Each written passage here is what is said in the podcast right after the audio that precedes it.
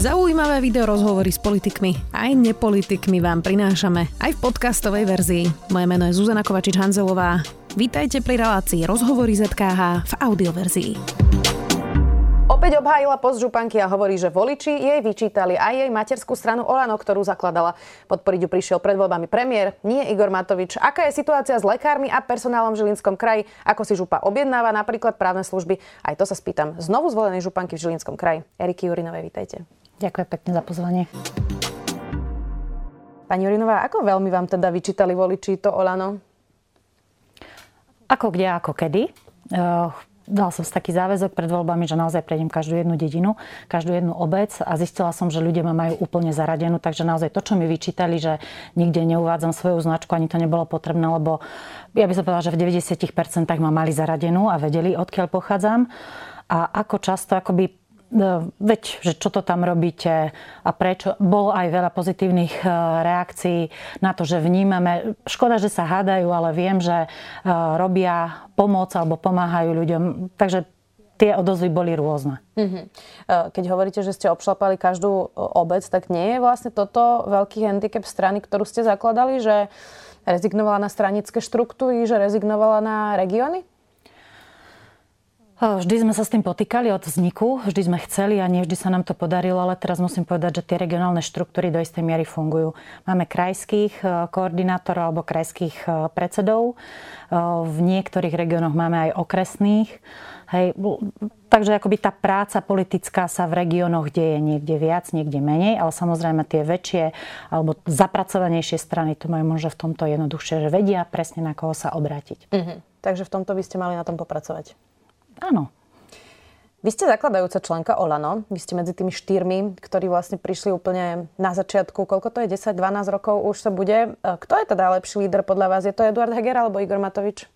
Každý má svoje plusy aj minusy. E, každopádne Igorovi Matovičovi sa nedá odoprieť tá jeho myšlienka alebo ten, tá, aj taká sila e, v tom, že videl, aký marazmus na Slovensku existoval, bol a snažil sa naozaj tie korupčné chapadlá všemožnými spôsobmi odstrániť. V tom pokračuje aj teraz. Eh, Edo je zasa umiernenejší, eh, pokojnejší, vie veci riešiť naozaj viac rozvážne. Hmm. Kto bude lídrom kandidátky z týchto dvoch? To vám ja neviem povedať, ale podľa mňa tradične Igor Matovič na konci. Mm. Nevadí vám, že tejto vláde prechádzajú aj zákony s podporou fašistov, lebo už to nevyzerá na náhodu. Dokonca to vyzerá tak, že aj rozpočet e, zrejme podporia niektorí poslanci, ktorí boli na kandidátke SNS.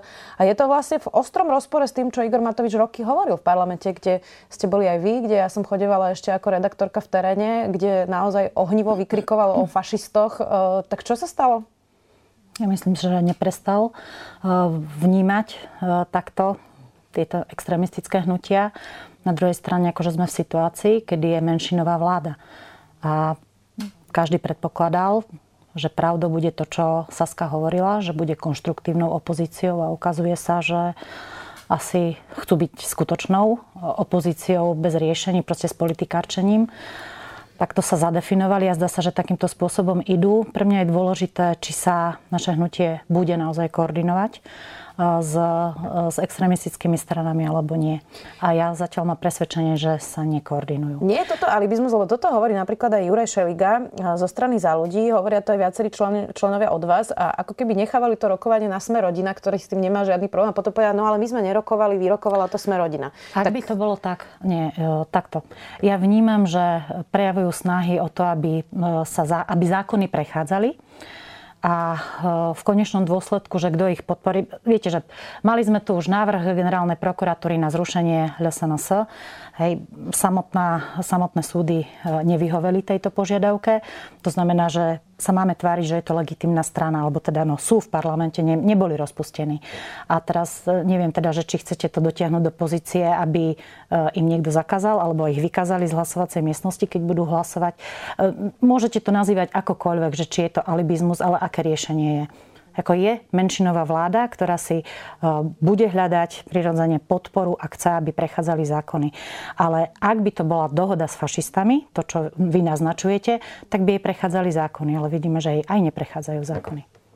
No, Takže a... je mi to ľúto, ale niek- niekedy mám pocit, že to bude naozaj e, postavené dosť na náhode. Ja, ale... ale vždy prejavujú snahu o ochotu a ochotu rokovať aj zo stranou Ale tak, aby som to pochopila. Mm, čiže čo je pre vás tá dohoda? Alebo že čo už by bola tá dohoda? Lebo videli sme, že Milánovi Krajniakovi prešiel zákon s Tarabovcami, aj sa netajil tým, že boli na tom dohodnutí. E, teraz sa to isté deje pri rozpočte. Čiže čo už tá dohoda je, alebo čo, lebo z toho, čo hovoríte, znamená, že ak nejaké zákony neprejdú, tak to ešte nie je dohoda, alebo nie, nie, nie rozumiem tú vašu pozíciu. No asi áno. Ak by bola dohoda, tak by prechádzali zákony, nie? No ale môže byť parciálna dohoda na konkrétnych zákonoch, ktoré sú podstatné. Ja hovorím, že ja o tom neviem, že je parciálna dohoda a som presvedčená o tom, že naši poslanci takéto dohody naozaj nerobia. Vy ste boli pred, podpredsedničkou parlamentu. Ako sa pozeráte na to, že čo sa teraz deje v parlamente? A teraz myslím tak procesne, že neustále nie je dosť poslancov, ako by nechodili ani do práce, idú na dovolenku, tri týždne nezasadajú, Boris Kolár je v Dubaji. To všetko zatiaľ, čo tu máme energetickú krízu a aj župy, aj obce a mesta, ale aj univerzity hovoria, že potrebujú sa zariadiť. Vy si pamätáte niekedy takéto fungovanie parlamentu? Lebo ja osobne nie. Ja priznám sa, že ak som sa zdala mandátu, tak tú národnú politiku naozaj sledujem z povinností. Aj, že no, asi nie celk, nie, nepovedala som to dobre, ale proste nevenujem sa aj tak podrobne. Že som zameraná vyslovene na regionál, na náš región, na Žilinskú župu a aj to možno, že preto to ľudia ocenili aj v, týchto voľbách posledných, že sa venujem jednej veci a nie sto veciam. Pamätám si, že aj vtedy poslanci chodievali na dovolenky a mali problém, možno, že udržať disciplínu pri niektorých hlasovaniach. A však asi nemalo by to tak byť. Nefrustruje vás to v regióne? Mňa frustrujú možno iné veci. Ktoré? Jakoby e, je to skôr uh, spôsob komunikácie, hej, že všetko sa prepiera verejne. Ja osobne sama som teda človekom, ktorý má rád spoluprácu a snaží sa naozaj veci aj problematické rokovať vnútri a potom už skôr ísť s riešeniami. A to je druhá vec, možno, čo ľudia ocenili. Hmm. Pred dvoma dňami e, som videla na vašich sociálnych sieťach fotku vás a Jozefa Vyskupiča, ako sedíte s premiérom a ministrom financí. Napísali ste k tomu aj toto. Otvorili problematiku, otvorili sme problematiku dopadov energetickej krízy na kraje a obce. Teda samozprávu som rada, že odozva bola pozitívna. Inak je to zaujímavé, lebo my sme tu minulý týždeň mali aj župana Luntera, e, aj pána Rybnička, predsedu Únie miest. A tí sa nevedia na takéto stretnutie aj v rámci organizácií, v ktorých sa organizujú SK8 alebo Unia miest, vôbec e, mesiace už dostať na takéto stretnutie. Univerzity zase hrozia, že prestanú svietiť a kuriť od januára a že sa vlastne nevedia zariadiť, kým štát nepovie, ako chce riešiť zastropovanie cien energii pre verejnú správu. Um, tak to sa premiér Heger a Matovič stretávajú len s predstaviteľmi Olano, alebo ako tomu mám rozumieť? Vedeli ste takýchto fotiek nejako veľa na mojej facebookovej sieti? Nie. No vidíte naozaj sme vnímali ako akutnú potrebu. My normálne v rámci Združenia SK8 sa snažíme, alebo viackrát sme vyzývali vládu, aby robila pravidelné stretnutia s SK8. Výsledkom bolo, že vždy sme boli prizývaní na stretnutia so ZMUSom aj s Úniou miest. Takže teraz sme išli, popri tom, že sme hovorili naozaj o problémoch samozprávy, hovoriť vlastne aj s našimi kolegami o tom, že ich, alebo im vysvetliť, že naozaj potrebujeme, aby sa vláda so samozprávou pravidelnejšie stretávala. A nám išlo vyslovene o stretnutie SK8 alebo zastupcov žúb e, s vládou. A možno, že ak ste zaregistrovali, tak v podstate aj e, vďaka tomuto stretnutiu hneď, hneď ďalší deň, to znamená včera, sa uskutočnilo stretnutie zastupcov SK8 z MOSu aj Unie miest, kde sa už naozaj o, tom, o tej otvorenej téme, ktorú sme teda nadhodili, aj uh, rokovalo. Mm. Ako sa táto vláda podľa vás e, správa k samozprávam? Lebo to, čo všetci hovoria do, e, dokola, je, že sa rozhoduje o nich bez nich, že parlament vám neustále dáva len viac kompetencií a berie vám ešte aj peniaze a že ako keby e, ten dialog medzi vládou a regiónmi nebol dobrý medzi vládou a samozprávou. Vy máte pocit, že táto vláda rešpektuje samozprávy, rešpektuje VUC, rešpektuje primátorov a starostov? Ako sa to vezme? Um, na jednej strane ja tiež vnímam, že oni v nás hľadajú partnerov, alebo teda tak, že majú v nás partnerov, ale aký by si neuvedomovali možno tú dôležitosť, že by bolo vhodné od eh, odkomunikovať tie všetky veci, ktoré chcú realizovať práve s nami, so zástupcami samozpráv. Hej, tak toto je možno, že taká vyčitka aj do, vládu, do radov tejto vlády.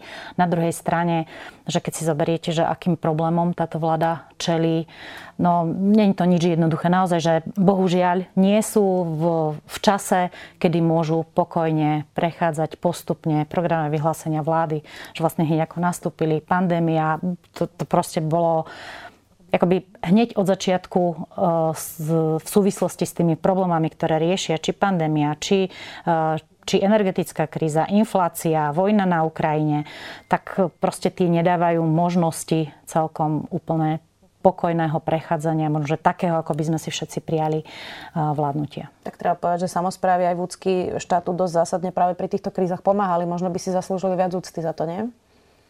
Ja to neberem, že je to neúctivé. Lebo akoby viete, že oni nás vždy prizývajú, mne prekáža, že nás prizývajú už keď majú akoby tú predstavu úplne jasnú. A ja by som potrebovala, alebo považujem za vhodné, aby sme pri kreovaní tej predstavy boli. Nie akože my, e, že ktorí sme spolu, spolu stranici, ale proste ako tá samozpráva. Rozumiem. Je polovica novembra. Bez toho, aby vláda povedala vlastne, ako dofinancovať verejný sektor, sa nedajú robiť ani rozpočty. Vy ste na tom ako? E, koľko vám chýba peňazí, respektíve aké výpadky máte, pretože inflácia naozaj dosahuje vysoké čísla a spolu s tým vysoké ceny energie predpokladám, že nemocnice, školy, mohli by sme meniť sociálne zariadenia tak ďalej a tak ďalej. Čiže o akej sume sa bavíme pri Žilinskom kraji? U nás to bolo, priznám sa, že už to ani nepamätám, lebo však už narábame s aktuálnymi číslami. Narábame s prognozami, ktoré vyšli naposledy teda v, v septembri, so septembrovými prognozami. Takže pri zostávami rozpočtu nám chýba pri bežnom rozpočte zhruba milióna pol a to sme robili akože dostatočne veľké škrty. Na druhej strane, takže máme, máme naozaj problém, akože ja verím, že ten eh, vyrovnaný rozpočet eh, budeme vedieť zostaviť nakoniec, ale akoby veľa počujem od kolegov, možno, že aj preto, lebo som bola jediná zo samozprávnych krajov, ktorá sa nepridala k tomu ich k takému, k tej väčšej skupine, ktorá odhejtovala daňový bonus čo vlastne ukrojilo samozprávam financie. Mm, ja sa na to pozerám možno, že aj cez prízmu pomoci jednej veľkej skupine obyvateľov, na ktorú všetky vlády kašľali. Inak to, to, to vôbec nie je spor, spor je skôr, že odkiaľ na to zobrať peniaze. Ja myslím, že nikto nechce um, nedať peniaze rodinám, len, hmm. len že kde zobrať proste zdroje na to. Je to, to, to, to, no, to som spor. chcela, teda ak mi dovolíte pokračovať, tak to veľmi súvisí práve e, s tým, že e, pomoc rodinám Videla som, že ak sa to neurobi teraz, už asi iná, iné nastavenie vlád takéto niečo neumožní alebo neupraví. Uh, problém bol, že naozaj do toho vbehla uh, energetická kríza.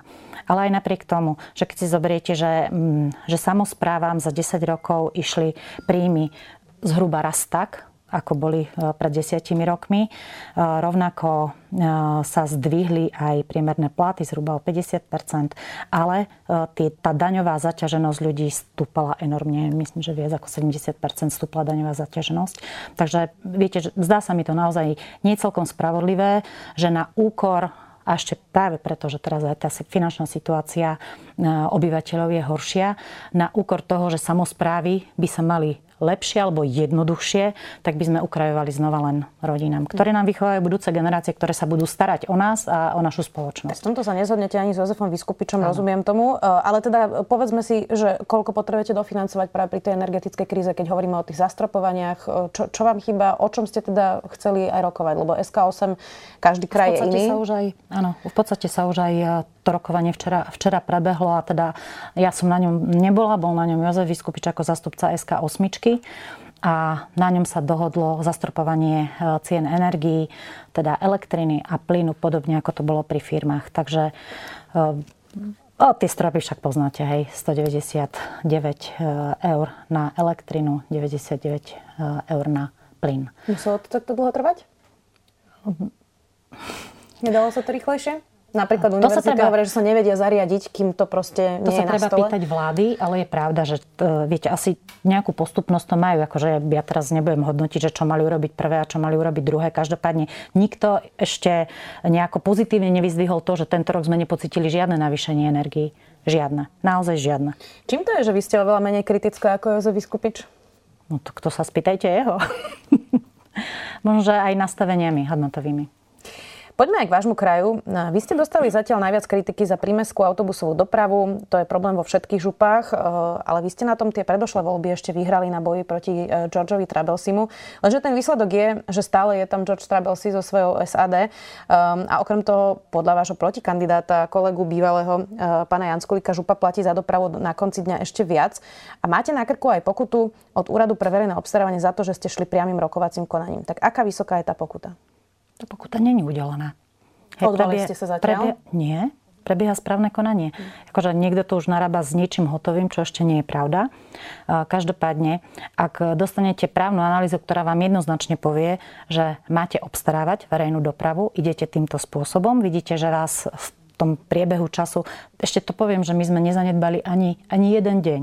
Naozaj hneď, ako sme prišli na župu, sme začali zisťovať, hm, teda aké možnosti máme. Uh, už hneď prvý mesiac nám uh, vzýšlo, ale však to boli také tie prvé, uh, môže aj od našich právnikov informácie, že áno, zmluva nebola obstaraná, mali by sme obstarávať, ale hej, predchádzajúce vedenie sa na to nepripravovalo, pripravovalo sa skôr, že sa bude podpisovať, podpisovať dodatok. dodatok Hej, takže my sme si to naozaj pozisťovali, dva mesiace sme na to mali, potom sme sa rozhodli, že predsa len ešte kým budeme mať nejakú konečnú, konečnú um, uzáver, keď urobíme, nech nestracame čas, dali sme informáciu do vesníka, do Európskeho vesníka. Uh, v tomto Európskom vesníku to musí byť rok vyvesené. Hej, takže my sme naozaj nezaváhali ani na minútu. Najskôr, ako sa dalo, sme zverejnili na túto informáciu. No a potom sme začali pripravovať Pomedzi toho sme stále ešte eh, rozprávali s rôznymi eh, typmi právnikov, ako by postupovali. Hej, a naozaj tá spätná väzba bola Dobre. taká, aká bola, ale teda prepašte, ešte toto potrebujem dokončiť. Povedzte. Uh, začali sme obstarávať a to, že úrad pre verejné obstarávanie nekonal. Vlastne z nejakých 500 dní, ktoré sme obstarávali, sme viac ako 260 dní boli zastavení práve úradom pre verejné obstarávanie. A to, že obštruovali dopravcovia, toto naozaj nemôže byť naša zodpovednosť. No. Takže na základe toho sme zrušili verejné obstarávanie a šli, ste a šli sme priamy rokovacím konaním. A pokiaľ nám úvod teraz hovorí, že sme mali radšej odstaviť dopravu a vtedy by sme mali nárok na no priame rokovacie konanie, tak to je podľa mňa cestné, nie? Ale tak hovorí to úvod, môže hovorí nám dať pokutu. Toho? Môže nám dať pokutu, ale je to správne? Ako myslíte, že má to logiku, aby sme zastavili dopravu, aby hrosili možno, že oveľa väčšie hospodárske škody? A my sa len teda, že áno, že nech sa páči ľudia, vidíte. Však viete, čo sa robilo, keď 3 dní nebola doprava e, spustená alebo bola odstavená e, v bansko kraji. Alebo čo sa robilo tu v Bratislave, keď sa menili dopravcovia, kedy odmietli vlastne jeden dopravca s druhým komunikovať. No, e, to, čo hovorí Igor Janskulík, je nasledovné za porušenie zákona v súťaži pre regióny Kisuce, Horné považie a Turiec úrad pre verejné obstarávanie zamýšľa uložiť pokutu Žilinskému kraju vo výške 1,3 milióna za nezvládnutú súťaž pre Oravu navrhuje pokutu 528 tisíc. Tak to je dosť veľa peňazí, nie? To je veľmi veľa peňazí. Ja som presvedčená, že župa toto nebude platiť. Uh, o to zaujímavejšie ale je, že vy si vlastne platíte advokátsku kanceláriu, teraz najnovšie Krivagentko, podľa televízie Markiza až 300 tisíc eur. Vy tvrdíte, že polovica z tejto sumy, ale ak by to bola aj polovica, tak ak si platíte špeciálne advokátov na túto otázku, tak ako kvalitne vám poradili, keď vám uvojde dať takú vysokú pokutu? Poprvé, je to advokátska kancelária, ktorá je pri novom verejnom obstarávaní, ktoré už máme ukončené. To obstarávanie sme začali hneď, ako sme vlastne ukončili tú prvú súťaž na 2 roky plus opcia.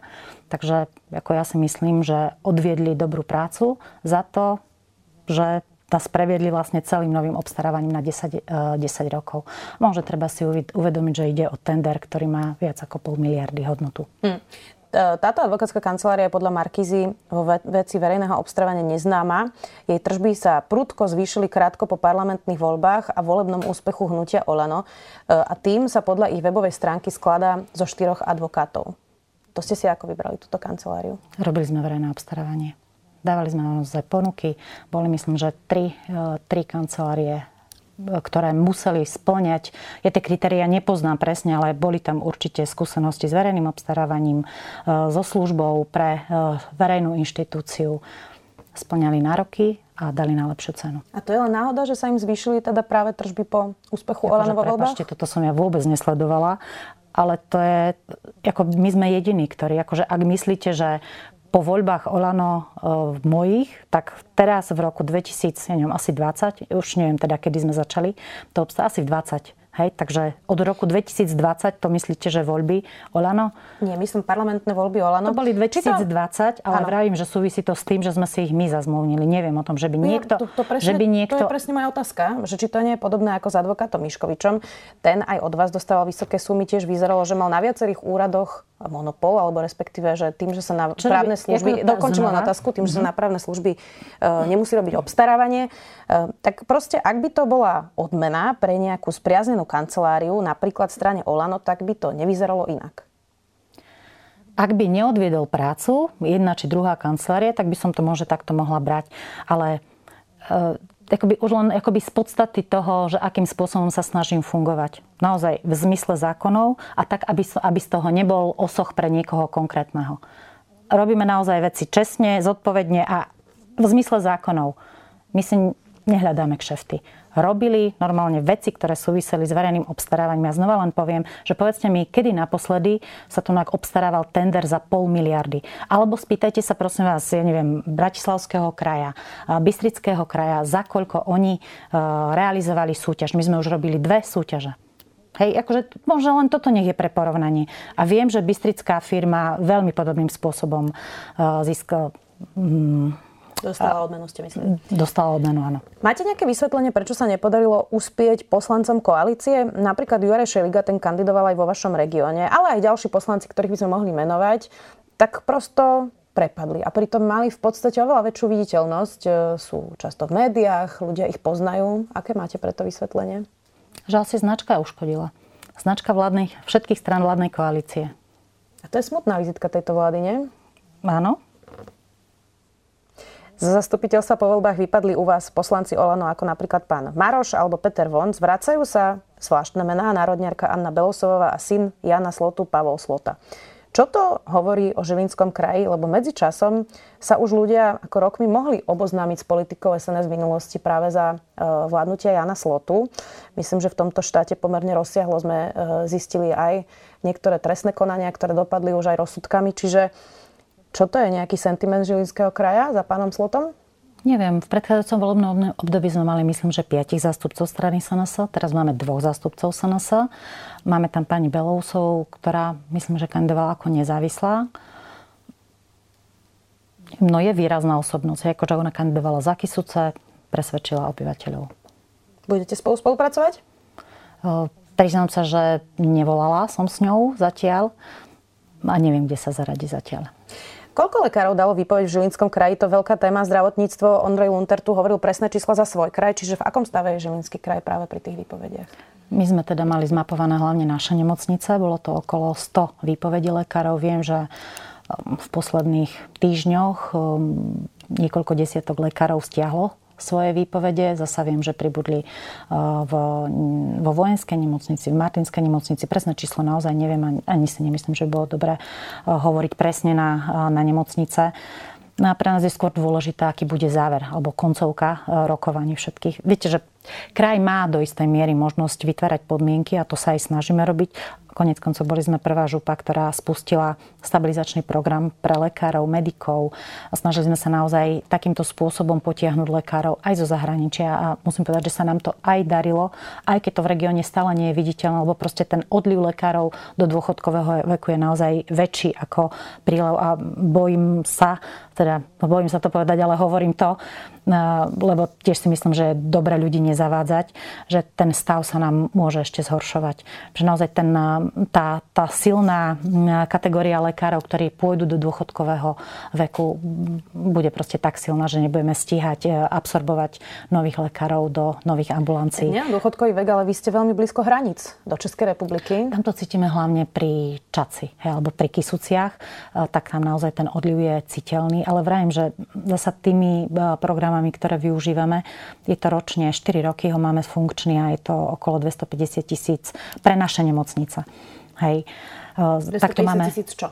Eur okay. ročne. Takto máme zastabilizovaných, no zastabilizovaných, v tomto programe máme vyše 940 lekárov. A aj zdravotné sestry, hej, teda my to máme na zdravotnícky personál. Takže z našej strany robíme naozaj maximum, čo sa dá.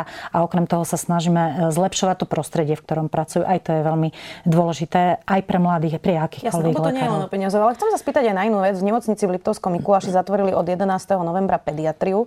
Detských pacientov nebudú prijímať do 30. novembra a Žilinská župa ktorá je zriadovateľom nemocnice, tvrdí, že dôvodom je rekonštrukcia. My v denníku sme máme informáciu, že ide o nedostatok e, personálu, pretože sestry, špecializované sestry majú PNky a nevedeli vyskladať služby. Nebolo by poctivejšie hovoriť, ako to v skutočnosti je namiesto týchto rekonštrukcií, lebo to ja tu počúvam v tomto štúdiu už roky, že nemocnice povedia, že malujeme e, a malujú mesiace, kým sa podarí niečo vyskladať, alebo už malujú na veky. Toto je naozaj niečo, čo sa objavuje neustále dokola. E, je to taký folklór že si prosto povedať, akej sme situácii, aby sme vedeli, čo treba riešiť. Pani redaktorka, my vieme, v akej sme situácii a hovorím vám konkrétne riešenia, ktoré robíme. A naozaj sa nám v tom darí. Ale nie sme vyňatí, akože samostatne kraj, že sme vo vatičke nejakej, naozaj žijeme v reálnom prostredí a tie problémy sa naozaj ako prichádzajú, tak sa aj riešia.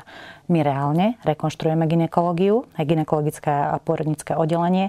Každopádne príjmy um, alebo pôrody bežia ďalej, to sme zosťahovali dole, ale pre bezpečnosť matek je určite lepšie, keďže je aj nedostatok personálu, aby bolo toto oddelenie uzavreté a aby matky chodili na proste s tými problémami alebo uh, do iných nemocníc. Čiže aj sa rekonštruuje a je nedostatok personálu. Áno.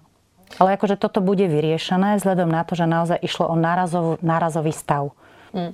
V Ružomberku začiatkom leta podalo výpoveď 8 pediatrov. Jedna z pediatričiek, ktorá dala tú výpoveď, hovorila, že v plánovanej reforme je minimálny počet lekárov na jednu pohotovosť 15 a optimum 30. V našom kraji ani jedna pohotovosť okrem Žilinskej toto minimum nesplňa, povedala Zora Zdráhalová v Ružomberku konkrétne slúžilo 8 lekárov. Na časov mali okolo 400 hodín, čo je 2,5 mesiaca práce v roku navyše. To inak by asi nikto normálne nevydržal dlhodobo. Nakoniec, ale aj z rozhovoru s ministrom Langvarským v tomto štúdiu vyplynulo, že vlastne problém Žilinského kraja je, že ste odmietli zlučovať pohotovosti, tak ako sa to optimálne malo robiť a že ich máte prosto príliš veľa, kdežto v Bratislavskom kraji na milión obyvateľov je jedna detská pohotovosť. E, tak nie je problém toho zdravotníctva to, že mnohé tie kroky sú prosto pre regióny bolestivé, aj optimalizácie siete nemocníc alebo práve optimalizácia siete pohotovosti. A že je to nepopulárne to robiť a že to potom na konci v tom regióne župan, primátor a podobne ja neurobia? Ja sa tak spýtam, že kto dáva licencie? na pohotovostné služby, však je to ministerstvo zdravotníctva. Akože naozaj toto sa mi nezdá celkom OK, že sme vtiahnutí do toho. Otázka je, ako budeme riešiť túto situáciu ďalej. My sme od začiatku, ako sa hovorilo o optimalizácii sieti aj týchto ambulant pohotovostných služieb hovorili, že má zmysel uh, robiť tie výberové, alebo teda nerobiť výberové konania, ale zastabilizovať APSky pri nemocniciach. No, toto sme si vybojovali, ale len preto, lebo sa v tých regiónoch, ktoré boli nastavené na APSky, nikto neprihlásil. Takže automaticky dostal, no nie, že nebolo to automaticky, museli sme s ministerstvom riešiť, jednať a všade, kde máme nemocnicu, tam máme aj ambulanciu pohotovostnej služby.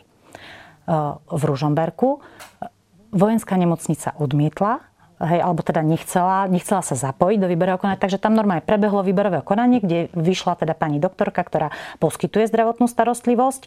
Ona dostala licenciu, ona má povinnosť plniť plniť si všetky podmienky z tejto zmluvy a teda očakávali sme, že si tie podmienky naozaj bude plniť to, že sa nevedela dohodnúť s lekármi, to, že... Tam odišiel niekto z tých lekárov no, už to 8 lekárov, bolo... 8 lekárov odišlo, ale akoby, viete, že toto netreba hádzať na plecia župy, lebo Nie, toto... pani Jurinová, viete, na čo sa pýtam? Optimalizácia je bolestivá. A presne ľudia chcú povedala... mať nemocnicu vždy za domom, prosto je to Máte neudržateľné. Ľudia, ľudia chcú mať Áno, pohotovosť ja za domom. Zároveň odpovedala, aké riešenie sme dávali ministerstvu a ministerstvo nám vtedy povedalo, že budú výberové konania. Jakoby odmietlo ten koncept, ktoré sme im povedali, že toto bude stačiť, zastabilizujeme takýmto spôsobom. Povedali si vtedy, že nie a robili to tak, ako si to predostreli. Prečo je problém mať jednu e, pediatrickú pohotovosť v Žilinskom kraji, tak ako to na Bratislavsky napríklad? To nie je dostatočné. Jedna pediatrická, no to viete, to, to nie je... V Bratislave to tak máme pre milión obyvateľov. Ako, ako máte rozlohu? Však akože viete, aké, aké dostupnosti máme na Orave, na Kisúciach. Nie, nie, to je rozľahlosť regiónu. Naozaj tam treba akože brať všetky parametre. Nestačí, že pre, pre milión obyvateľov to by sme mali naozaj jednu v Žiline a ľudia, ja neviem, z Vašca by cestovali hodinu a pol až dve alebo tri, podľa toho, aká je zápcha. Keďže viete, že aj z Kisúckého Nového mesta cestujú niekedy dve hodiny do Žiliny. Uh-huh. Hej, takže tam ide naozaj o dostupnosť. Ak sa bavíme o dostupnosti, tak potom nemôžeme brať do úvahy parameter len práve počtu obyvateľov. Ex-minister Krajči dokola opakuje, že projekt nemocnice v Martine sa podľa neho nestihne postaviť. E, je to teda predstaviteľ Olano, tak to kritizuje aj súčasného ministra.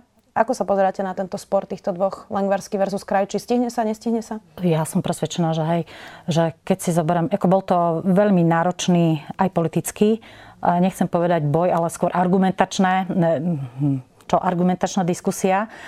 A ja som veľmi rada, že sa, že sa rozhodlo v prospech Martinskej nemocnice a hovorím to hlavne kvôli tomu, alebo s ohľadom na to, že ja si od toho sľubujem nielen to, že budeme mať kvalitnú modernú nemocnicu, ale hlavne to vzdelávacie stredisko. Ak stále bedakame eh, nad tým, že proste naši medici nemajú dostatočné zázemia hej, a tá príprava je aká je, tak verím, že toto bude veľké plus, e, veľký bonus.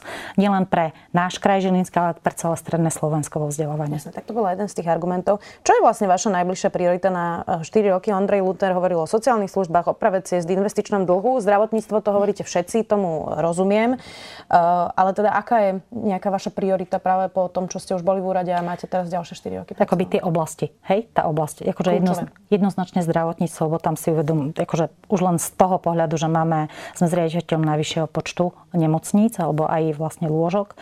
Takže pokračovať e, v revitalizácii nemocníc.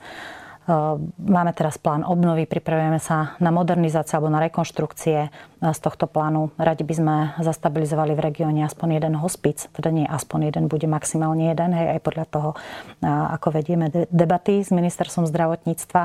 To je asi v oblasti zdravotníctva a cesty. Tam to treba ale rozdeliť naozaj na dva, na dva pohľady. Jeden je, že ďalej môžeme vyjať tak akurát tlak na dokončenie tých národných projektov, ktoré najviac brzdia u nás e, život v regiónoch. Čiže tunel Višňové, D3 a podobne? Áno, Áno, áno, tak tunel Višňová a Čebrať to beriem ako hotové veci, plus železničný úzol, ako naozaj, že ktoré sa dokončia a vidím aj, akože posledný rok vidím e, veľké napredovanie rovnako ako časť R3, e, rovnako mm, ako aj privádzač do Kysockého nového mesta a teda no, byť pri všetkých informáciách a znova aj pomáhať e, v práci so samozprávami pri príprave D3. No a potom je tá naša úloha, e, cez tie druhé a tretej triedy. Tam máme pripravené projekty, ktoré e, už potrebujeme realizovať. Hej, vzhľadom na to, že končí programovacie obdobie, automaticky sa pripravujú ďalšie. Hmm. Pozerala som si aj hodnotenie vašej kampane. Skončili ste vo vašom kraji podľa Transparency International na štvrtom mieste a podľa nich ste nemali samostatný transparentný účet a príjmy ani výdavky spojené s kampaňou neboli jasne vyznačované na účte politickej strany. Tak to by človek od protikorupčnej strany Olano asi očakával, aby ste to mali prehľadnejšie, nie? Um, som rada, že sa nám nestalo to, čo e, v, v strane KDH napríklad. Hej, lebo akože čestne môžem povedať, že vždy sme brali ten princíp taký, že financuje politické kampane politická strana. A myslím si, že nikdy sme nemali problém s tým, že sa to proste v tých dokumentoch, ktoré sú potrebné, že sa proste vedeli, vedelo odčleniť, že čo bolo naozaj súčasťou ktorej kampane. Tak to bude aj teraz, takže bude to pekne zdokladovateľné, že aké financie alebo koľko a na čo išlo práve, e, čo sa týka mojej kampane. Problém bol, že sa stretli kampane aj e, na samozprávne kraje, aj na starostov obcí a miest, takže teraz je to naozaj asi jeden veľký balík, ktorý sa môže zdať nezrozumiteľný, ale normálne v zmysle zákona to bude pekne rozúčtované. Ja nehovorím, že to nie je v zmysle zákona, ale mohli ste urobiť aj ako keby ten krok vyššie a mať vlastný transparentný účet a vynaložiť vlastne ako keby tú námahu na to, to aby bola, ste... Vôbec som takto nerozmýšľala ani ma to nenapadlo, priznám sa, lebo automaticky sme brali, že robíme e, s peniazmi politickej strany. Od začiatku sme boli dohodnutí, tak ako, ako naozaj celá kampaň sa dohodla, že ideme z transparentného účtu, ktorý si Olano zakladá práve kvôli týmto komunálnym, e, no, regionálnym a komunálnym voľbám. Takže nezdalo sa mi to nič zvláštne. A radšej takto, ale naozaj čestne môžem povedať, že žiadne černoty tam nebudú dokonca... Um, a, nejdem zachádzať. Čo ste chceli povedať? Keby som sa chcela porovnovať s inými. Hej? Že, takže tvária sa, že transparentne, ale vieme, že, proste, že v takých číslach ako tú kampaň majú naozaj transparentne vedenú, nie je možné Inak ja vás z ničoho, pani Jurinová, vôbec neobvinujem, len teda, či by sa nemal zvyšovať ten štandard a či na budúce, keď budete kam, uh, kandidovať náhodou, neviem, či budete, to uvidíme, ešte to je to ďaleko, ale ak by ste kandidovali, že či už by naozaj to nestalo za to, aby ste spravili tú nadpracu a mali ste poctivo transparentne. Možno, že budeme uvažovať nad tým. Vyklikať. Naozaj možno nebudem uvažovať, ale inakšie po tom prvom, um, ako to prvýkrát odznelo, tak e, ja som to nekontrolovala, ale teda e, viem, že viacerí mi potom povedali, že oni si už potom pekne vedeli nájsť, že čo, je, čo súvisí so Žilinou. Aj keď na, napriek tomu zasa nie všetky výdavky, ktoré, boli, ktoré sú určené, že akoby za Žilinu, patria mne, lebo spolu so mnou viedli kampaň aj naši kandidáti. Hm. Posledná otázka. Um, vy poznáme sa už neviem, 10 rokov, možno viacej z práce, spolupracovali sme už spolu veľa rokov. Hm, máte taký umiernený, slušný jazyk? komunikujete slušne, hovoríte veľa o spolupráci. Ako sa pozerá politička vášho typu teraz na politiku Olano, kde vidíme vulgarizáciu, nadávky, naozaj tá úroveň je veľmi nízko, aj jazyková. Ako sa vám na to pozerá ako niekomu, kto takto nekomunikuje? Hmm, hmm, podľa mňa komunikačne to naozaj nezvládame dobre. Ako hnutie. To je všetko? Pozrite sa, ja to svojim hovorím, dostáva sa to tam, kde sa to má dostávať. A naozaj pre mňa nie je ten spôsob, že prepieranie. Ale to neplatí zase len pre naše hnutie, platí to aj pre niektoré iné politické strany. Proste ja neviem, prečo sa rozhodli pre takúto formu komunikácie, že všetko prepierať na verejnosti. Tak nie ani o to len, že všetko prepierať na verejnosti, o tie konflikty, ale vôbec o ten jazyk, ktorý volia. Je mi to ľúto. Ako, fakt neviem, že čo mám k tomu povedať. Nie je to môj spôsob komunikácie. Ďakujem veľmi pekne, že ste si náš čas znovu zvala na županka v Žilinskom kraji. Erika Jurinová. Ďakujem pekne. Počúvali ste podcastovú verziu relácie Rozhovory ZKH. Už tradične nás nájdete na streamovacích službách, vo vašich domácich asistentoch, na Sme.sk, v sekcii Sme video a samozrejme aj na našom YouTube kanáli Denníka Sme. Ďakujeme. Som Jana Maťková a v denníku SME pripravujem spolu s mojimi kolegyňami a kolegami denný podcast Dobré ráno. Prinášame aktuálne témy, ktoré hýbu Slovenskom, ale aj zahraničím. Venujeme sa politike, ekonomike, zdravotníctvu, spravodlivosti, vede či technológiám. Proste témam, ktoré nás dennodenne ovplyvňujú a o ktorých chceme vedieť viac. Podcast Dobré ráno ako vašu dennú informačnú výbavu nájdete vo vašej podcastovej aplikácii alebo na podcasty.sme.sk.